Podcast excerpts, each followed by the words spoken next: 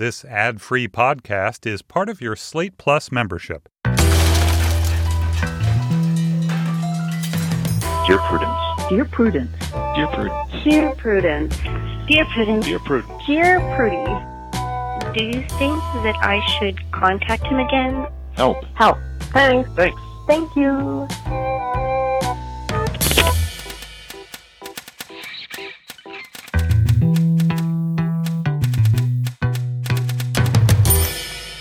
Hello, and welcome back to the Dear Prudence Show once again. And as always, I'm your host, Daniel Mallory Ortberg. With me this week in the studio is Folu Akinkuotu, an internet person who lives in Boston. She's an obsessive home baker who is always happy to share her baked goods from the endless supply in her purse. She has a better haircut than you and has never once logged off. Folu, welcome so much to the show. Great to be here.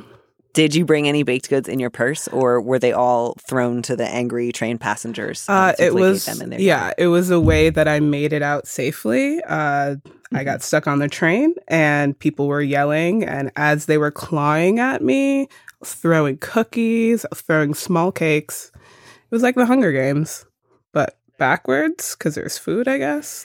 That's what I imagine the Hunger Games are like and about. And um, I'm so sorry that you had to be in a place where people were yelling in public. There is no way to ensure that I will leave a situation faster than if people start yelling. Yeah, it's always stressful. I will jump out a window rather than listen to someone yelling. Um, so, in the spirit of conflict avoidance and leaping out of windows, um, I think that's going to be the approach I take today as we try to give people advice. Um, it's just going to be how do we get out of this? That's fair. Would you please read our first letter? Uh, subject How do I talk to my husband about wanting to do sex work? Dear Prudence, my husband and I are currently living on his income alone. We're managing fine, but it's not ideal. I have health issues that make conventional work hours difficult to maintain. I can't drive, and we live in a small town with few employers and no public transport. So I've been un- unemployed for a while now. In the past, my solution to this problem has been sex work. My husband is aware of this and is perfectly fine with it.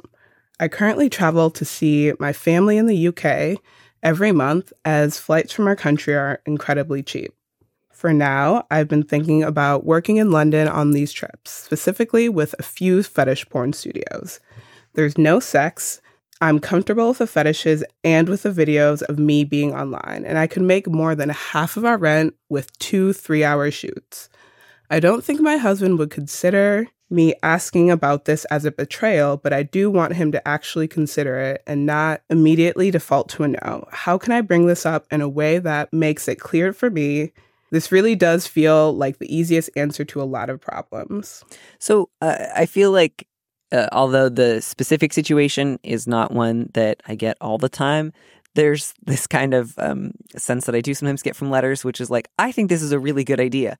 Do you agree that this is a really good idea? How do I convince my spouse that there is no possible way for them to disagree with me?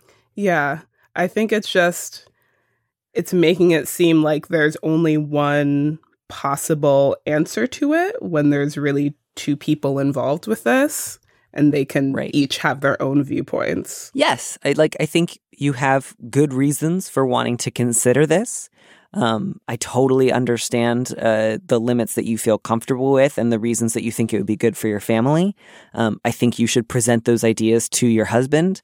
Um, I certainly think you should say, I really hope that you will give this some serious thought rather than shut it down immediately. I don't just want to have one response and then end the conversation. But eh, you know, if if what you want is how do I present this to my husband in such a way that I like can logic him into saying yes, I don't think that that's possible.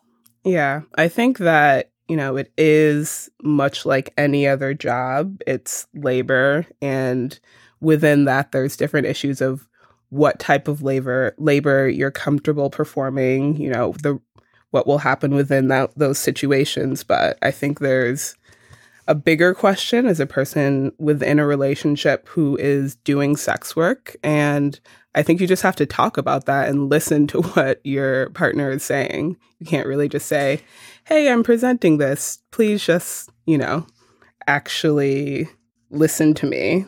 You have to kind of listen to them as well. Yeah. Yeah. Because y- you might have some fabulous, fabulous reasons for wanting to do it. And if your husband were to come back and say, you know, it would make me feel uncomfortable and like it violated the, you know, the uh, nature of our relationship. And obviously, I can't tell you what to do and what not to do, but it would hurt me and I would find it painful. Um, then that's also, you know, meaningful information that that that you also have to weigh when it comes to thinking about what decision you want to make. Um, so I, I think you can certainly say to him, I've been giving this some thought. I want to talk about it with you. My fear is that, you know, even though you were comfortable with my having done this in the past, um, it would not cross your mind as like a viable source of income now. And I really want to talk to you about it and what limits we might be able to come up with together as a couple. But, you know, the, the only way to find out what his objections may or may not be are to ask him. Um, and you can you can certainly ask him to consider it with an open mind, but you should also then listen to him with an open mind, um, and not try to move past like potential discomfort by saying like no no no there's just really good reasons to do it therefore those are the only things we should talk about are the good reasons and nothing else Yeah, that is my thoughts exactly. shoot well I- guess i was sort of hoping for something bigger and flashier but yeah you know this is just something that you two are going to have to talk about together and hopefully you will be able to listen to one another really well um, and make your case and certainly it does sound like a great way to make a lot of money quickly um, that's always great i wish everybody who wrote in could find a way to make a lot of money quickly I wish I Um, could find a way to make a lot of money quickly as well. Yeah, yeah. Um, and it's. I think it is also good that you say you don't think your husband would like be offended by your even raising the question. So Mhm. you know that's that's something to to consider, and I think you should just bring it up and say, "Here's my big concern." Yeah. And I think also you can kind of talk about the precautions you would take. Because I think that any person who has done sex work in the past probably has rules of their own. They probably have, you know, hard and fast things that they're not willing to do. And since she's going into the situation, you know, k- to kind of explain that she's not walking into it blind. So mm-hmm. Just to kind of work from there. Yeah. Yeah, and good luck. Let us know how that goes. Let us know how the conversation goes. Let let us know whether or not you're you're able to start doing that, and um, to what degree that's helpful for your family's finances. And you know, if not, I hope you two are able to talk about other options that you might have, or um, whether or not this is something you would want to revisit later. All right, so this next one, I think we'll maybe have the potential to spend a little more time with it um, because this one's got a lot. It really Um, does. The subject is shambles, and that's, I, I I think, an accurate description of the situation. Dear Prudence, my husband has gotten a friend of ours pregnant. She personally came by to tell me the news. She wanted to be, quote, a good friend and be honest with me. She's decided to keep the pregnancy, and my husband has tried to get her to have an abortion. My husband didn't deny it, but begged me to forgive him. I told him that I wanted a divorce. He asked me to hold off through the holidays because his grandmother is dying and his mother has a heart condition. We have a seven year old son together. I can't tell anyone. My husband and I go about our days pretending to be a normal, loving couple, and I go into the guest room at night and cry. I don't know how I'm going to deal with these next few months. Worse, professional and personal obligations mean that I'll be forced into proximity with my former friend, and I have to pretend she didn't fuck my husband in our own bed. She was very happy to share that detail. How do I deal with this? People are noticing that something's up, and I can only use the lie, "Oh, I'm under the weather, so many times. Help. So I'm really just wondering why the letter writers ended up with so many terrible people in her in their close circle. Because Yeah, that's awful. yes, absolutely. Uh, I, I'm so sorry. I, I think my biggest question is uh, I, I feel like maybe the letter writer has been in kind of a state of shock. Um, and that's why uh, they agreed to go along with this, like, we'll pretend I didn't get someone else pregnant until after Christmas ruse. Yeah. Um, don't do that. There's no reason to do that.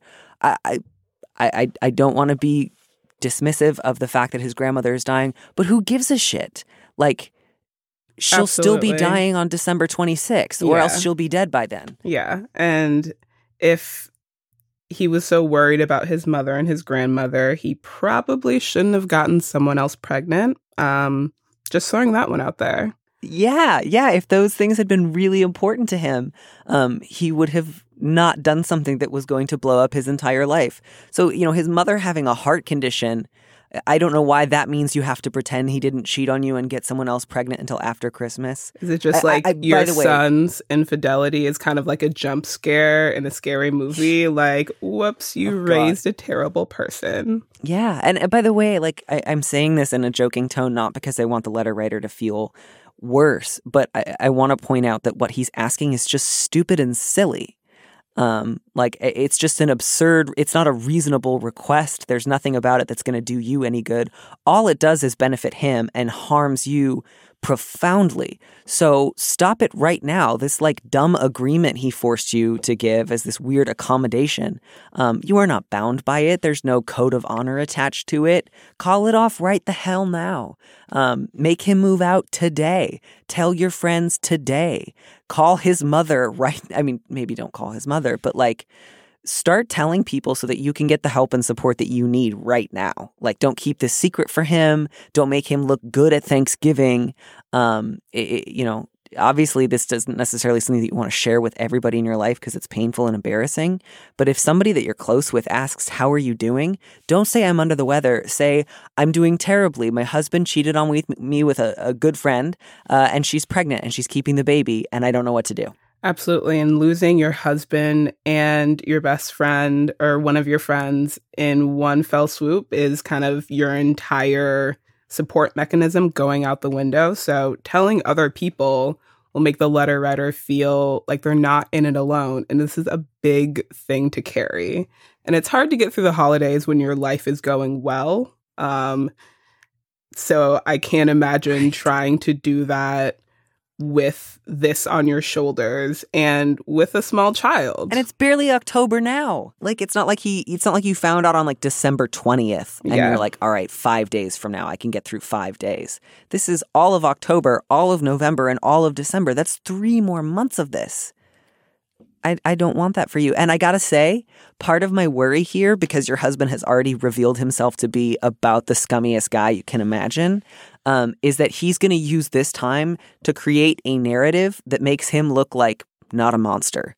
Um, and that if he, you know he gets you to keep it a secret until he can decide to start telling people about it, he's going to frame it in such a way um, that makes you look like a bad person.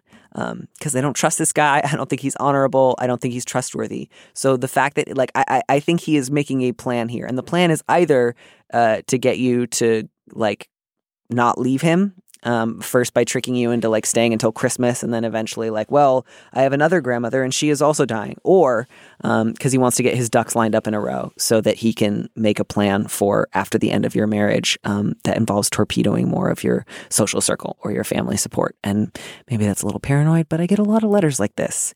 And once somebody is at the level of impregnated a friend of ours and then tried to get them to have an abortion, um, there's not a lot else they won't stoop to. Yeah, absolutely. And then also the fact that there is a child involved. And as much as parents think that you can hide things from kids, they're incredibly perceptive. They know what's happening. They don't always know the details, but they know that there's an issue and they know that something's being hidden from them. So it'll start to impact the relationships with both of the parents, even the one who didn't go and do this terrible thing. So that's a little bit rough if you continue to go along with their husband's terrible ruse, it's going to hurt your connection with your child, which is not what anyone wants. And it's not what you deserve because you didn't do the bad thing. Yeah, and and I want you too to spend this time like consulting a divorce lawyer um, and getting a custody plan in place because if your husband's going to be um, having to support this other child and you are also going to be filing for divorce,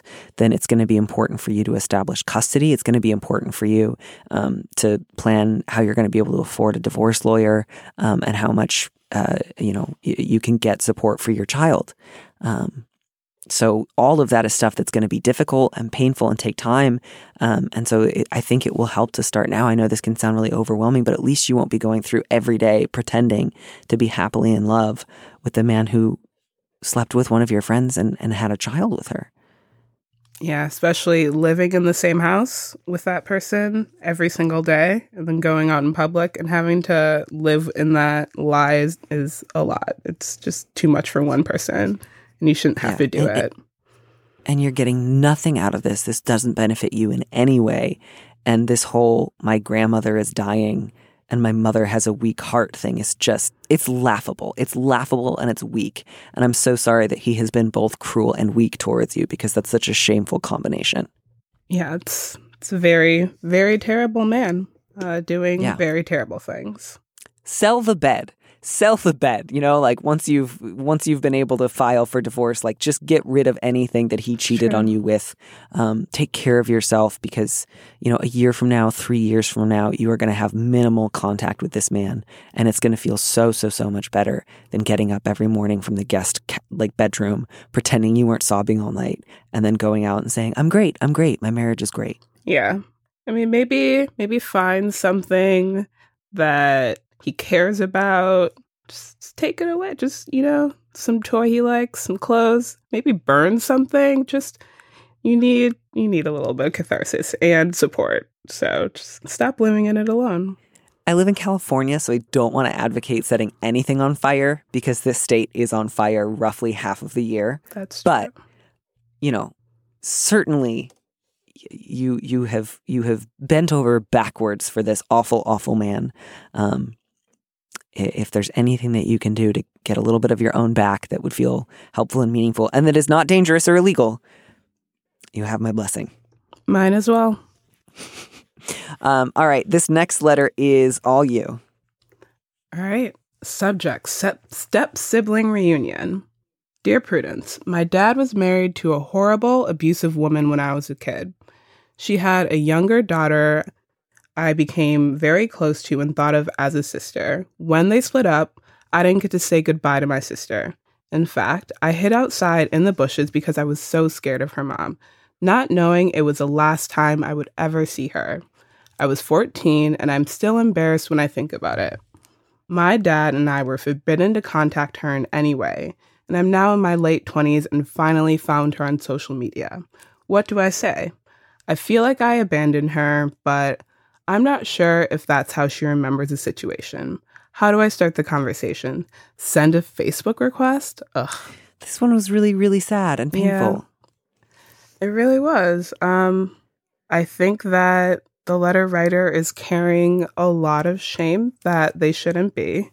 Um, I think that when you are in a family dynamic with abuse, even in adulthood, even if you have been able to deal with some of that with, you know, the help of therapy or other tools or family support, um, I think you carry a lot of weight of the way that it interacted, the way that it impacted other people that were in that family dynamic. And I think that, you know, going into this, uh, they're kind of feeling like they could have done more, but at 14, what you can't really do anything. Yeah, I, I mean, especially if this woman in question was abusing, you know, you and possibly your father. You were 14. Like you, you could not have done anything. Yeah, it's just it's a very very sad situation and I think that going into this and reaching out to this other former sibling or person that, you know, you're very close to, I think you kind of have to prepare yourself that they could have a fully different image of this person who was abusive to you. Um, and I think that can be very hard and hurtful, but you know, it is a possibility that you kind of have to go into it knowing that it could occur. Yeah, so I, I think that for this, the strategy should be um, something that is open but does not go into a lot of detail about either how the letter writer remembers that last experience or also assuming how the um, stepsister in question might think about it. Like, so rather than saying, like, hey, I have felt really uncomfortable and anxious about contacting you because your mother was abusive to me, and I have felt a lot of guilt around this, and I don't know if you feel the same way, but I miss you, but I, I was forbidden from contacting you. Like, that's a lot. Um, so since you don't know how she remembers the situation, you know, if Facebook is kind of the only way that you can find her to get in touch, um, you know, you can certainly send a request with a message that's something like, you know, I'm not sure this if this is you, um, but I've thought of you a lot over the years. I really miss you. Um, I'd love to talk if you're ever around. Like something that just makes it clear you think about her, you miss her, that does not go into detail yet, um, and and leaves plenty of room for her to to either say yes or no. Yeah, I think that openness is very important. Um, not really putting any pressure on the interaction and just kind of letting it bloom naturally. Yeah, is there do you think there'd be any advantage to saying something like I was not allowed to get in touch with you or do you think that that presumes too much about how the sister in question might feel about her mother um, and should be saved for if the sister is open for a conversation? I think to stay away from saying something that would be so clear about I I wasn't allowed to get in touch with you. Maybe something that would say like it's a shame that we weren't able to keep in touch, which isn't a lie. It's just saying that, you mm-hmm. know, we weren't able to keep in touch. It's not really saying the details of why that happened. Um, because it's clear, like just saying that it's not what I wanted, but it happened but not yeah. really putting any pressure on the details. Yeah, and uh, my guess is you will get a pretty clear sense from her quickly if she does respond. Like either she doesn't respond, in which case you know it's painful, but you know not to press, um, or she does respond in a way that kind of lets you know how she does think about it or has thought about it. Because you know if she was younger than you, if she was like ten or eleven, she might have felt abandoned in that moment, but later as she grew up and saw the ways in which her mother, you know, abused and controlled other people around her, she might have come to understand that that was not um, something that you chose to do. Um, you you kind of don't know, but certainly if she seems like confused or like her mother had told her an alternate version of events, like they didn't want to talk to you ever again, you could absolutely like once that conversation starts, say, you know, I was really scared. Um, I, I, wanted to contact you so much, but we had no way of getting in touch with you. I've missed you. I'm so sorry. Like, um, there may be an opportunity to clear some of that up, but I don't think you should start with that just in case, um, you know, she doesn't want to talk about it or or is not interested in in reopening contact, which would be painful. But you certainly can't force someone to do that. Absolutely. Yeah, and, and just again, like you didn't abandon her. You were 14 years old. You you were hiding because you probably had an accurate sense of how dangerous this woman was. Like, you know, you, you were hiding because you were afraid and, and you were doing all you could in that moment to stay safe. And obviously, it can feel really painful and scary to think about ways in which you couldn't help someone else in that moment, but you could not have. You did not have the tools. You were not an adult. Um, you were not able to like push back against her on an equal footing. So I hope you can forgive yourself um, because you did not cause the abuse. Absolutely. It was the adults that, you know, failed to to do what they were supposed to in that situation, not you as a child. Yeah. But that's hard to let go of. So I hope, you know, if it doesn't lift or even if talking to her doesn't help, that you're able to maybe see a therapist about some of that and try to work towards finding ways to um, take some of that pressure off of yourself because that sounds like a, a, big weight to carry. And uh, so this next one feels like somehow connected to it, I guess, um, in the sense that I'm kind of picturing a future scenario like 50 years from now where the mother in question dies. Yeah, it's just all but, one connected, like multiverse. Yeah, yeah. Um, but the subject of this letter is mummy issues, and that's an ac- again an accurate title. Very much, dear so. Prudence. Oh yes, yeah, sorry, uh, dear Prudence. We recently found out that my husband's mother passed. He was overjoyed and danced around the room with a glass of wine, singing Ding Dong, the Witch is Dead. They've been alienated for decades. I never met the woman, and by all accounts, she was a horrible person, but I was still shocked that this sweet, kind, and caring man could be so cruelly indifferent. It's made me see him in a completely different light and wonder how deep the damage really runs. I would be horrified if our son ever felt that way about me and wonder what lesson this teaches our children. Am I overreacting? Should I accept that this was a reaction to a horrible past, or is this a red flag? So, my question here is Did he do this in front of your son? Yeah. Uh, I, I'm not sure. I feel like that should be a thing that should be clarified because those are two very different reactions. Uh, just with the child there, like, reacting, drinking wine. Um, but if it was just like a private moment between the two of them, for a person Right. who's her their husband has been alienated from for decades, I don't I don't know. It seems a a bit like the letter writer is kind of combining different feelings into this reaction and projecting a little bit. Yeah. Yeah, so I would say absolutely if your like young child was in the room and your husband grabbed himself a glass of wine and started dancing around singing the song from The Wizard of Oz, that was definitely not okay. Um, and you two would need to go back and talk to your son. Um, your husband would would want to kind of ex- explain in an age appropriate way um, that sometimes people can have really complicated feelings about their own parents. Um, that his mother um, was was a very painful woman to be in contact with, and that part of him felt relief. Um, but that that's not the way that you all treat one another, um, and that that's not how he wants to talk about things like that with one another. So if that happened, yes, absolutely, follow up conversations. Your son's probably going to have some questions. Um, you you two should absolutely check in with one another about how you want to parent differently um, in in light of this like misstep.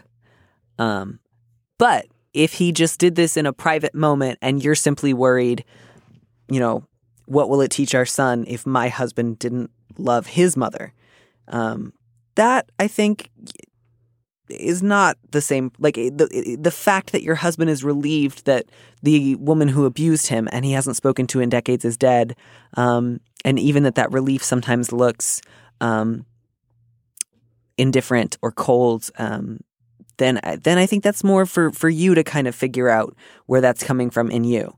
Um, I, I do often see um, letters from people who have abusive parents, especially abusive mothers, because there's not as much of kind of like a cultural script for like if you have a bad dad, everyone's kind of like right country songs. Like I, I know what to say to someone with a bad dad, but oftentimes people's response to an abusive mother is sort of like, but she's your mother. You should always feel a certain way about her because she is your mother. Um, and that's not a very helpful response to someone who has been serially abused. Yeah, and I think that if this was the first reaction, there's also different there's different stages of grief. Um, it could be in that first moment it was relief from being you know, for eternally being free from this abusive person, but there could be other feelings that come later. And I think that if you give your husband time, um, he could react in this emotional way that you're expecting. But it's also everyone deals with things perfectly. So you would have to see if, you know, maybe there's some of that sadness that you're expecting, or if this is just the way that he's dealing with this loss. Yeah. And and I think at least some of the key to this is going to be you say that he's a sweet, kind and caring man. Um you know, you don't say that like this pops up sometimes in other aspects of our lives, like sometimes he seems really insensitive to the sufferings of others. So that to me is at least a reason to stop and think um if he is normally a very kind and sensitive and, and sweet person, then the fact that this was his response, I, I- think actually really suggests that this abuse ran deep. Um, and that as a result, like, yes, she gave birth to him, but she was his abuser first. Um, and if they did not speak for decades and you don't have any reason to believe that he was being unreasonable or uncharitable towards her, then I think part of what you need to work on here is um, prioritizing, empathizing with the experience of your husband rather than the idea of loving your mother. Um, because, you know, the idea of the mother carries a lot of weight with it. Um, and if somebody's mother is abusive um, and they hear their whole lives, but she's your mother, I'm sure she really loved you, I'm sure she didn't mean it, um, that can carry an emotional toll too. So you know, certainly talk about it with your husband. Certainly say, like, this was kind of intense to see. Can we talk more about this? Um, I, I, I know to some extent the ways in which she was horrible, but I, I just want to know more about like what it felt like growing up with her as a parent. What what did it feel like when you were finally able to cut off contact? Um, what were your primary responses um, to to realizing how abusive she was? Like, tell me more about what's going on inside of you, um, because I, I want to know. Um, and you can certainly find ways to talk about, you know, sometimes it makes me anxious because um, it's painful to see. I love our son. Neither of us abuse him. Um, it makes me sad that your mother failed you. Um, but, you know, that line about like, it makes me see him in a different light and wonder how deep the damage really runs. I kind of think that's the fear a lot of people who have been victims of childhood abuse have, which is like, if I actually acknowledge how bad the abuse was and I confess that I don't love my parent who is also my abuser, um, that makes me different from other people. And they won't, they won't understand and they'll blame me and they'll think there's something wrong with me and that I'm just not loving enough. And, and I got to tell you, if by all accounts she was a horrible person and she abused him, and your response to his relief and joy at the fact that she's finally dead is like, man, I really don't know what to think of him anymore. I just really, re- I want to encourage you to rethink that. Um, I, I think what you're seeing is is not a sign of how damaged he is as a person because he sounds kind and sweet and sensitive, um, but of how bad her abuse was. Yeah, and I think there's also a lesson or a conversation if you're thinking about the way you're going to raise your child or you know, anything that you're talking about is kind of the idea of a chosen family, that it's not always a people who gave birth to you or you got your genes from, um, but it's the people who help you to grow to be a good person. And how there are likely people in your life who, for the letter writer and their child and their husband, will make a big impact on this child's life. And just to kind of remember that those people are there for a reason and that's always going to be a support and that your children will find those supports as well. Yeah. Yeah, and you know, good luck. This is going to be more than one conversation, especially as you two continue to raise a child together. But I do think you should be really careful about how you speak to him about it and do not say things like, This makes me see you in a different light. Um, I think you can say something like, This makes me have questions. Um, but but hold back some of the judgment um, at least until you know more. Yeah, and just be open to listening because this seems like something that you know you don't know as many details about um, as you know if this reaction is surprising to you. So there might be more there, and if the letter writer's husband is open to sharing, um, the letter writer should be open to listening. Yeah. So this next letter has me just frustrated and sad and angry already. Yeah, this it's, this one uh, made me very angry.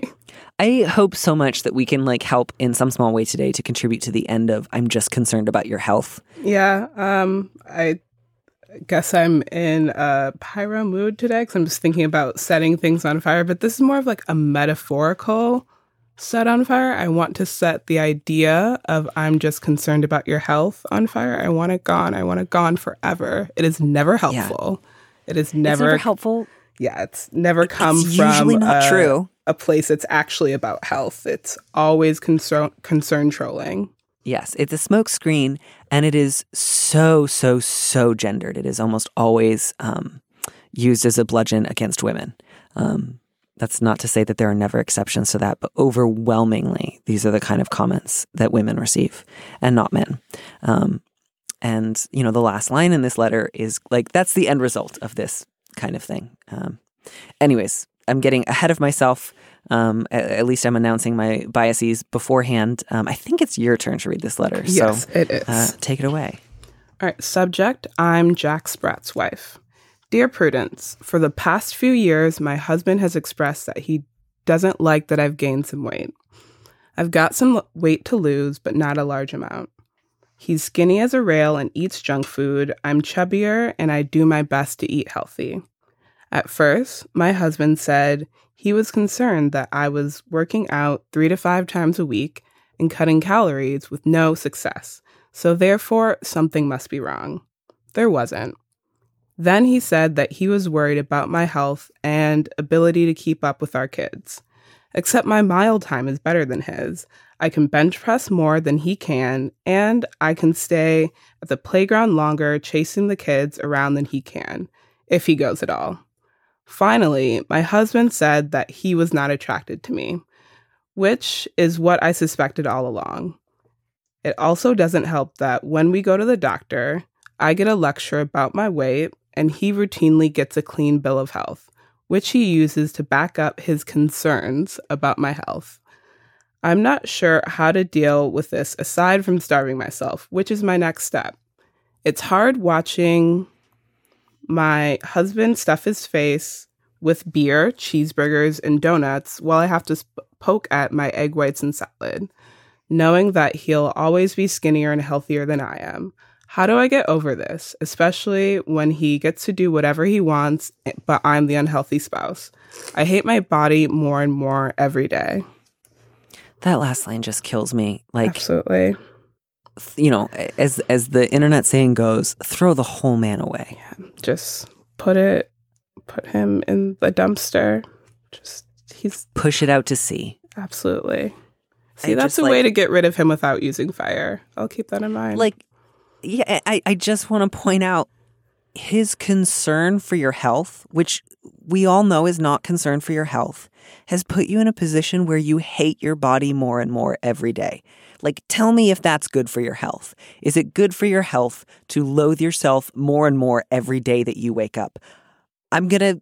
I'm going to argue in favor of no, it does not improve your health to hate your body more and more with every waking moment. Yeah, and especially when by all markers you are a very active person who seems to find all these ways to enjoy life outside of, you know, your husband driving you to self-loathing um in a very unfair way, but you're active, you're spending time with your kids, and it seems that outside of you know, poking at the way that your body just might be naturally, and the fact that that's not bad. Uh, this man is not really contributing that much to your life. No, every detail about him is just infuriating. Like, you know, uh, that little line about, uh, you know, I can stay at the playground longer chasing the kids around than he can if he goes at all. Yeah. Like, uh, this man, like, shovels donuts in front of you while he's encouraging you to eat egg whites and salad, constantly pointing out things that he thinks you're doing wrong. Um, offers all these like dumb excuses for why he can like nitpick your diet and then finally admitting that the real reason is he doesn't think you're hot um eh, and and like is just fine with the fact that you feel miserable and are like running after the kids like I, I- gotta tell you, I imagine your life would be better if you had a civil custody agreement in place, um, knew exactly when he was going to be with the children as mandated by a court, and got to eat in peace. Absolutely. Um, and just to know that there is nothing wrong with your body. It is not a bad thing. It is not a broken thing. It is your body. And even if you don't love it, like you're inside of it, and it makes life easier when you're okay with that. And you don't have to spend so much energy thinking about how you could be changing it because that takes up a lot of energy. and that it is not impossible to be attracted to you. Um, that you are not somehow no longer sexually attractive simply because your husband has really, really fucked up sexist ideas about what a man should do and look like and what a woman should do and look like. Um, so I, I- just got to say, this sounds relentless. This sounds constant. Um, it sounds like he does not let up. Um, it sounds degrading. Um, I don't think this is just like a one off. I don't think this is something that, if only you could explain to him, hey, it makes me feel really bad when you constantly point out that you're not attracted to me and that I'm not healthy, even though you know that I am. Um, like, this is not just like, oh, a, a well meaning guy who got his wires crossed. Like, this man wants to control your body. And if he cannot do that, he wants to make you hate yourself. Um, and I don't think you should stay married to him. I really don't. And like the fact that like the medical establishment backs him up um, in that like apparently he can show up to the doctor the doctor looks at him as like great i don't need to ask you what you eat all day because i can tell what's inside of your body based on your outline so you must be healthy um, and then clearly does not ask you enough questions either by saying i've looked at the outline of your body and so i know what kind of health you have um, everyone go home i've done a wonderful job being a doctor today um, that does not uh, make your husband right. Yeah, definitely not. Yeah, and this might feel like, especially because you're in this place of hating yourself, it might feel like, oh, I couldn't leave him over this. This isn't that big a deal. The fact that he makes me hate myself isn't a good enough reason to leave him. Um, and I just, I hope that you can see this as a reason too. Like, just ask yourself, would you say something to your husband over and over again that made him hate himself? And then if he told you this makes me hate myself, would you say, that's just fine? That's just how marriage looks? I don't think you would do this to him. I really, really don't. Yeah. And I think that the way that the letter writers kind of explained all these details, it makes it seem like they think that they deserve this. Um, and that's so sad to me uh, because it's terrible. No one deserves this. No one deserves to be in a relationship with someone who is grinding at them and poking at them and making them feel worthless every single day, it's likely, or quite often, so much so that you're starting to take those messages in. Um, you deserve yeah, someone who makes you feel good, makes you grow and, you know, be happy to be who you are, not want to change everything. Or at a bare minimum, somebody who is like Uh, going to adopt a position of benign neglect towards you. Like, frankly, if the bar were even just a husband who does not make me feel like starving myself as my next step, he still fails to clear that bar. You know, like that line, I'm not sure how to deal with this aside from starving myself, which is my next step. And that just kills me that he's like put her in this place where she's like, I, I, guess all that's left to do is develop like a really strict eating disorder and suffer every day. And I just, I, I just want you to know, letter writer, just leave him, just lose his weight. Like, just, just leave him. Um, leave him and focus on developing a relationship with your body where you think, I deserve food. I deserve food that tastes good.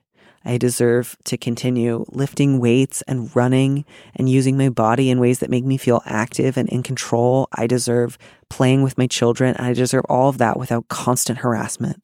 Um, and I think if you are able to give yourself that gift, you would realize like, he does not bring anything good to your life. He makes you suffer. He makes you feel like you deserve to suffer because you have committed the sin of being chubby and a woman at the same time. Um, and I hope he fucking steps on a nail every day for the rest of his life. Every single day, maybe twice a day. Um, I think yeah. that's that's what he deserves. And I, I, you know, I don't want to do like concern trolling of just like, what if he starts saying this to your kids someday? Because that puts you in a position of like having to make up for his shitty behavior. But it's just like, you know, if part of you is inclined to put this away and say it's not really that bad, I don't mind suffering so much because your self esteem is so low right now. You know, try to think about your kids, not in the sense of you're a bad parent if you don't protect them, but like if your husband said stuff like this to your children every day, I don't think you would stand for it. So that might even just be helpful in terms of framing what kind of behavior you think it's okay for him to show towards you. Because if you would be outraged if someone treated your children like this, you know, you deserve that same sort of protection. You deserve that same sort of love and respect. Yeah. And I think this is like kids are always just listening to the way that their parents are talking to each other and that impacts their relationships both with their parents and then their future relationships. So you know you wouldn't really want your kids to grow up thinking that it would be okay for people to be speaking to them the way that you're being spoken to yeah, I think mostly what I want to sum up is you say, you know, that your husband will always be skinnier and healthier than you are. He may always be skinnier than you. I don't know. Lots happens. A lot can happen in life. Bodies can change. Um, I know he's not healthier than you. Um, I know he's not a healthy man. Um, leaving aside the fact uh, that his diet sounds like highly processed, um, it, it's not healthy to treat the person that you're married to like this. Um, it's not healthy to ignore your children. Um, it's not healthy to, you know, uh, constantly harp on somebody else's size and make them feel like they need to starve themselves. That's not healthy. All right, this last one, I'm I'm, I'm glad we kind of saved like a sort of nice problem for the last one because some of these have just got me feeling, um, as you say, ready to set some stuff on fire and push it into the ocean. And uh, let's just let's just end on a high note. All right. The subject is classic oversharer, and I just want to say this is not a classic overshare. This is a you know a slightly unique overshare. Again, it's great. Dear Prudence, I'm a 30 something gay guy who's close friends with another gay couple. The three of us hang out a lot, and I also spend time with each of them individually. One of them, an unusually attractive guy in his early 20s, likes to send me funny pictures and jokes. Recently, most of the pictures that he sends are from beaches or pool parties where he's shirtless and often wearing revealing swimsuits. Over the past few weeks, he sent multiple pictures of himself in his underwear that can be seen from a mirror behind him. I suspect that's not accidental, and I'm a bit ashamed to say I've enjoyed them. I've never sent him any similar pictures, but I also haven't asked him to stop. This couple has an open relationship, but has never overtly expressed interest in me other than just as friends. Part of me thinks that this might be a testing of the water situation for him to see if I would be interested in a sexual encounter. But he's also a really kind and innocent person who always thinks the best of others. Is the best course of action for me to plainly ask him not to send revealing pictures? I worry that asking him to stop sending these types of pictures will put it in his brain that I'm being a creep and seeing the sexuality in something just fun. But if this were a flirting situation, I would be interested in something more. So I don't often get letters from people who are like, I really want to preserve my friendship. I have attractive friends and I want to behave appropriately and kindly and I don't want to read too much into something that could be a little ambiguous. That's good. That's I'm I'm glad to hear that. It is. Um, but as a person who has taken quite possibly thousands of selfies, uh, there is no way that any of these pictures were accidental. they might be lighthearted in nature, but you find these angles and you study them, and that those are what you said. There's probably another right. like in every set of these pictures, there's another like 15 that aren't sent, even if it's just friends. You want to look nice for your friends. Uh, right. But, and that doesn't mean he wants to like have sex in the next 24 hours. It could just mean he enjoys being mildly flirtatious with his friends and is like, I look really cute and I want all my pals to know. Um, absolutely. But you don't have to feel bad and think like, oh no, this was an accident. He meant to send it to his husband. yeah. Uh, I think that this really seems like it's just a person who uh, not It's kind of weird to say be like a like he's an innocent person who's just like accidentally just in front of a mirror taking this picture and just happens to have like an underwear showing. Like it's not a bad thing, but I don't think that it's as much of an open door as any sort of actual conversation would be. I think you can have small bits of that conversation. You can see if there's flirting and you know in other ways but i don't think the pictures are that big of an indication either way. Yeah. Yeah. So the question really is there's it feels like there's two questions. One is like am i inherently creepy for enjoying these like kind of flirty cute pictures? And i, I you know if he's really comfortable sending them, um, if you're not saying anything like super weird in response, um, the fact that you think he is a good looking guy and you enjoy pictures of his torso, you're you're you're fine. You're not a monster. You're great. Um, and then the other question is sort of like, do I want to kind of uh, see if he is interested in hooking up? Um, am I okay with that? Then that you know that's the sort of question of like you would still have to have a conversation. You know, you can't just show up and be like, "Thank you for the shirtless picture." Sex now? Um, yeah, it's, it's, a transaction. It's not a right. You would have to, yeah, you would have to think about like how might this affect the friendship? What if they both wanted to sleep with me and I only wanted to sleep with one of them? How would I navigate that? Um, you know, you say you're thirty something and he's in his early twenties. I don't know if that makes him like 24 and you 31, or if he's like 20 and you're 39. Like there's a wide range in there. Um, again, you're you're the one who knows him. You can kind of determine how comfortable um, you might feel thinking about that particular age limit. I, you know, I, I don't I don't want to come out and say that it's either like 100% not okay or 100% okay um, without knowing a little bit more. But yeah, there's a number of questions there, um, and you kind of have to figure out like, is it important enough to me to try to see if we could sleep together that I would want to have these potentially uncomfortable conversations? Or would I rather simply enjoy a slightly flirty message from a friend and then go look for my hookup somewhere else? Yeah, I think this is either you kind of stay in the shallows and just kind of enjoy these pictures and enjoy having attractive friends, which everyone should have. They should have attractive friends. Or you kind of dive in, like there's no middle ground. Um, and I think you just really have to think about what would happen if you pursued this and how they would react. Yeah. And certainly, you know, if you would like to ask him to stop, like if you just kind of decide, like, nope, I don't want to hook up with him, even though I think he's very cute. Um, and as great as these pictures are, it does make me feel a little uncomfortable to to see them periodically. You can totally ask him to stop. That you know, you're not obligated to keep receiving them while feeling kind of guilty for the rest of your life. Um, even having like fun, flirty friends, it's totally okay to say like, hey, this is uh, you know really nice that you're feeling yourself, but I would prefer not to receive shirtless pictures. Thank you so much. Um, that is a perfectly reasonable thing to say, even to your babeliest friends. Yeah. Um, Boundaries are important even when your friends are hot. It's a good lesson. Especially when your friends are hot, exactly. frankly. hot friends are the ones where boundaries are the most important.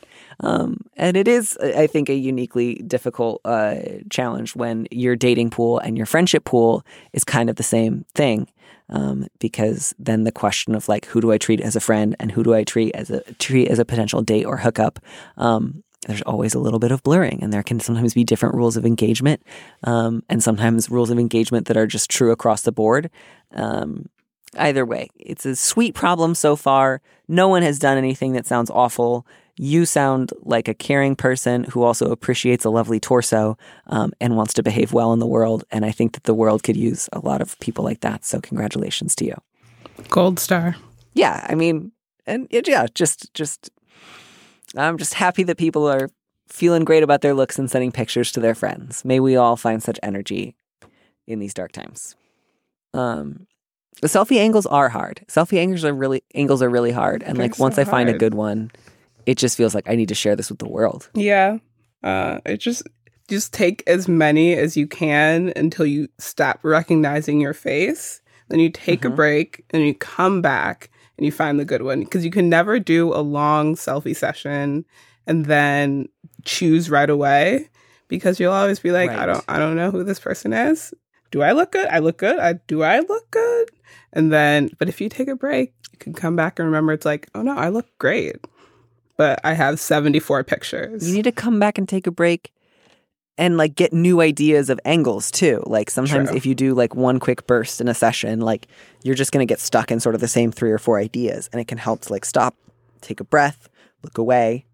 True. This is all just like now I'm thinking back to like early seasons of Top Model. Like I'm just picturing Tyra where she's just like, and then you need to look away and then you need to look back. Um, yeah, you gotta smize. You gotta smize. Oh my goodness. Oh, I need to rewatch early episodes of that show because that changed everything about the world. It really did. It's just it's been on for forever and I've watched recent seasons and it's still great. It's it's terrible. I will never ever great. get tired of that show or of yeah. Tyra. Yeah. Um, so before we let you go, is there anything else, like just in terms of general life advice, um, that is as good as take some breaks from taking selfies um, before you make a decision that you want to offer our listeners? Oh wow. Um, general life advice. I feel like there's always room to listen to people more than you do. Like even if you feel like a good listener, it's always kind of nice to just kind of sit back and let other people talk, but to never lose your voice in that. I feel like that was a little bit more pithy than I was aiming for, but no, that was fabulous. All that right. and always have some sort of baked good in your purse so that you it's can true. throw it at angry train passengers if necessary. It's a good way to make up for being a person who is always late. Uh, just curry favor with just snacks. Uh, that's the reason I have friends uh, because I'm always late, but I always bring snacks you know, I think that that's a pretty good trade off, and um, you will never hear complaints from me. Folu, thank you so much for coming on the show. Yeah, it's been great. I had an amazing time. Yeah, and I hope that the train ride back is much, much better than the one that got you here. And um, we'll have to get you back on the show sometime soon and only have questions about selfie angles and baking problems. Those are my two two biggest bases of knowledge. So I would be happy to do that. Awesome. Thank you so much. All right, thanks. Thanks for listening to Dear Prudence. Our producer is Phil Surkis, and our theme music was composed by Robin Hilton. Don't miss an episode of the show. Head to slate.com slash Dear Prudence to subscribe. And remember, you can always hear more Prudence by joining Slate Plus. Go to slate.com slash prudypod to sign up.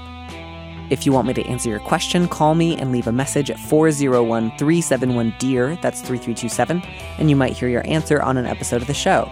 You don't have to use your real name or location, and at your request, we can even alter the sound of your voice. Keep it short 30 seconds, a minute tops. Thanks for listening.